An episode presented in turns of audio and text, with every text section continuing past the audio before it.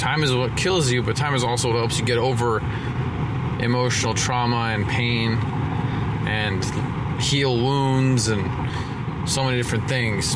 And I want to really dig into that. Each one of these little podcast segments is kind of like a time capsule. It encapsulates the way I think at this moment.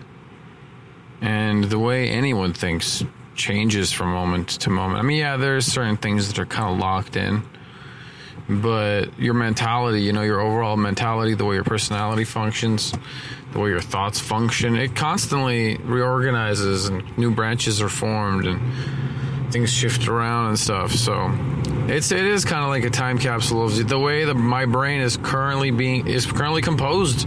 Really, it's neural composition. It's an indicator of it. Neural composition. Sugar's a drug. Sugar's definitely a drug, and I treat it the same way I treat other drugs like weed and alcohol. I don't do it for a while, and then I do a shit ton of it all at once. We're all pizza. We're all pizza, and everybody plays their part. Even the guy who's busts out his phone and starts recording during a disaster. Some people call him a dumbass. I say, look at this. I'm glad this human exists because now we have this documented. Everybody plays a part. Every topping has its occasion. So now that all this Bill Cosby stuff is sort of done with, and everyone kind of knows what happened, I can't help but think about what caused it. Because you're not born a rapist. You know, something happened. Some girl he like really liked didn't like him back, broke his heart made him rape. Who knows? Man, it could have been so many different things. People are so weird, weirdly complicated. Anything can fuck with your brain, especially at a young age. The way little kids scream and yell and have tantrums reminds me of like heavy metal singers.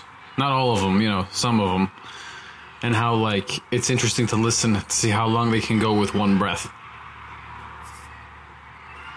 Like Lily goes like There's always like a little like last little push at the end. And just like metal's like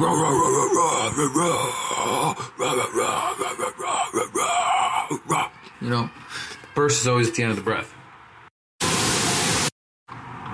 Just now at the light in my car. I'm, a, I'm in a left turn lane and the left turn's red. This lady walking across the street pushes the walking little button, the beepy thing that makes the light turn green faster. She pushes that, but she keeps walking. And I wondered to myself, why did she do that? And then I realized she did it to help us so it turns green faster. She did a really nice thing. I wish I realized it and yelled thanks out the window. That would have been awesome. Now I just feel weird. But I feel good. I feel inspired. I feel inspired to do good for others for no reason other than to do good.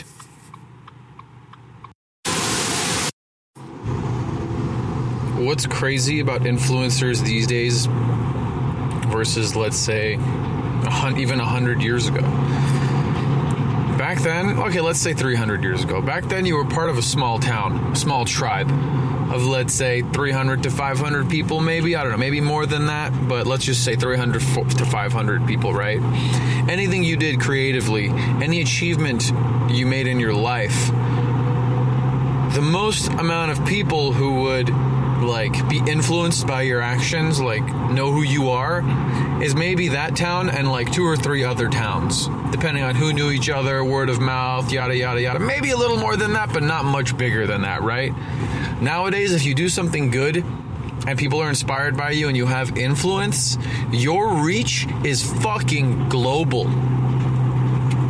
The whole world could potentially know who you are if you do enough shit. And this is a new phenomenon, relatively speaking. It's, you know, Elvis, one of the first to be worldwide, then the Beatles and Michael Jackson. In the beginning, it was very specific groups of very talented people or persons. But now, anybody, man, with the way the internet is now, it's crazy.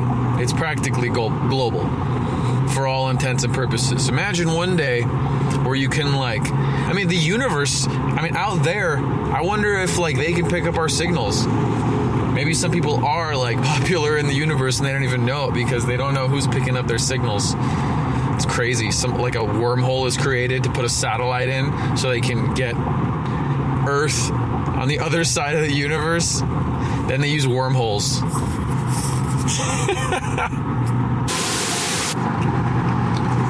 it feels good to feel like you know shit. You know? It feels nice. It feels nice to think that you understand something completely. But man, most of the time when we think we know shit, we actually don't know shit.